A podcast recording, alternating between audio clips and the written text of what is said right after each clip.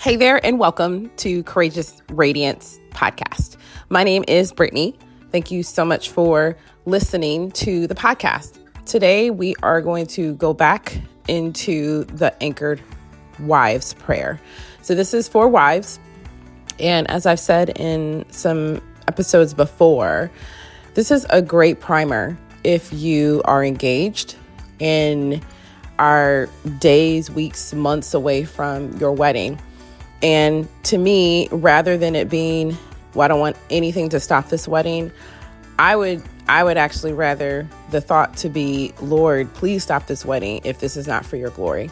I want to be so deeply in alignment with you that I want my choice to be your choice. And if my choice isn't your choice, then please open up the floodgates of heaven to show me that. And you still have, again, even if you are days away, friend, listen, you want to be in alignment. You want to be on the same island as the Lord. So I would love for you to still be praying for this, for the illumination, for your soon to be betrothed. If you are dating, listen, that is a great, so I have a 15-year-old who wants to date, and for now it's a no. But part of the thing for dating for me is it's not just dating to be dating. I did that for so many years, even to my current husband. But dating is supposed to be a preparation for marriage. That's the purpose of dating. It is you feeling out this person, seeing their character, their integrity. This man is going to be leading you. You want him to be wise. You want him to be anchored in the Lord. And this is a great way for you to be able to see that. Not just that he has a good job, makes great money, drives a nice car, can dress, or whatever else is on your list. I mean, or even that he's air quote nice. I have literally seen marriages fall apart with someone who, I mean, I'm just so many conversations where it's like, he wasn't this way when we dated. So then pull back some layers and talk to who's his spiritual father. What do his friends look like? Show me someone's 5 friends and I'll tell you what they generally are going to be like. What's his mother say about him? Right? I mean, these type of conversations have to happen. So while you're not praying for as an anchored wife, friend, you're still an anchored woman. And you can still be courageously praying for God to be the decider, the ultimate decider. So that then, if and when you do get married, your marriage will still go up, in ups and downs. But man, it'll be, you'll be able to rest your head at night knowing I made a wise choice. So that's a long welcome. But this is day 11. And as I've mentioned before, it's just been a very, very tough season for me. And because of a recent loss in my life, and it's just, man, grief is hard. Like you really have to grieve daily, just in general, grieve expectations, grieve whatever the situations are going on. But this grief, this has been rocking my world, more than I expected it to be.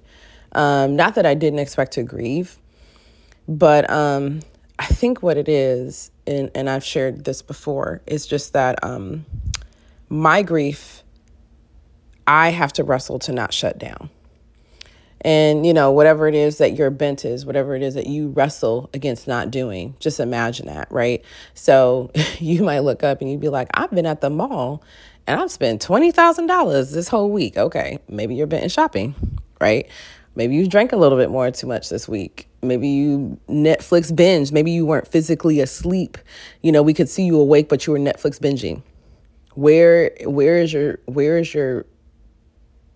reprieve? And here's the thing. I don't think there's anything wrong in doing any of these things, or in my case, shutting down, going to a corner by myself, sleeping.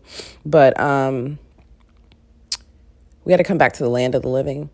And we got to come back to that we still have breath and life and a purpose that God has us alive and awake today to do. And it's hard. So that's my wrestle. But We are going to jump back into day 11. I have been really praying for my husband because he is really good friends with her husband, my friend whom is in heaven. And he and I have had many conversations because this is a different side for Eddie as well. And so grief has just really shaken our home. It's impacted my children as well, who are really close to her. But so on top of just even praying these anchored prayers through Psalm 119, I've been just really praying for God to just guard my husband's heart, Proverbs 4, and to really help him through this. So we are going to be reading Psalm 119, verses 57 through 61. The Lord is my portion. I have promised to keep your words. I have sought your favor with all my heart. Be gracious to me according to your promise. I thought about my ways and turned my steps back to your decrees. I hurried, not hesitating, to keep your commands, though the ropes of the wicked were wrapped around me. I think about my ways all the time. And in foolishness, I'll be like, yeah, I know what the Lord's telling me to do, but I'm going to do this. Or I'm not going to, so I'm going to intentionally not do what the Lord told me to do. Or I know what the Lord told me to do, and I'm going to stop doing what the Lord told me. Like, I've been doing it, but I'm going to stop because it costs me something. Or, it's too hard. It's too time-consuming. Or it's just not what I want. But usually I feel like for me, I don't know about for you, like, what is the main stumbling block? What's the hurdle for you for not obeying? The reason I'm asking is because the enemy knows that too. Right? So he studies us. He knows us. He's not the Lord. He's not all powerful. He doesn't know all your thoughts and all your ways, but he does know a lot of them. He's studying you. And he knows when your flesh gets weak, Brittany does this, or filling your name does this. He knows. And he is going to capitalize like a parasite. Parasites are going to take over a weakened immune system.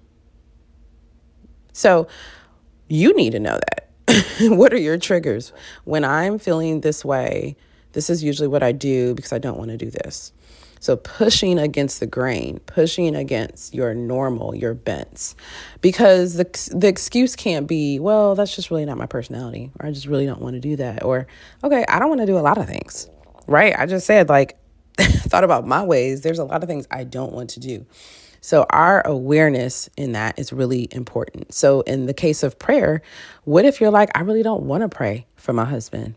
Why do I have to pray? I don't see any difference in him. He's still a hot mess, acting like a fool. He's still doing all the things that I don't want him to do. He's still not caring for me. He's still not leading our family. He's still whatever wherever you may be in this marriage season. Prayer is still prayer in the invisible world, which is more real than our real world, is making, it's moving. Like, think about picking up a stone and walking and moving it. Not that I watch football, but my husband's already had it on, and I'm just like, oh, it's football season. Here go the nights of football then. But, and they're trying to make that 1st and 10, but they're still moving even if they don't get to the 1st and 10. Right? So we want to still keep picking up that stone and moving. Well, even if you don't see it in this visible realm, like earth, in the heaven realm, you're moving a stone.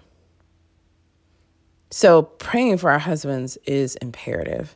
So if your ways are just, you don't feel like it, or it's time consuming, I want to really encourage you that you remember that there's a very more real world than the world that you're in today.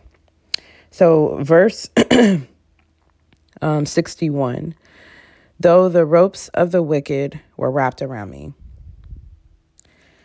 So, but then, it feeds into that verse prior. And even the verse we're going to read tomorrow.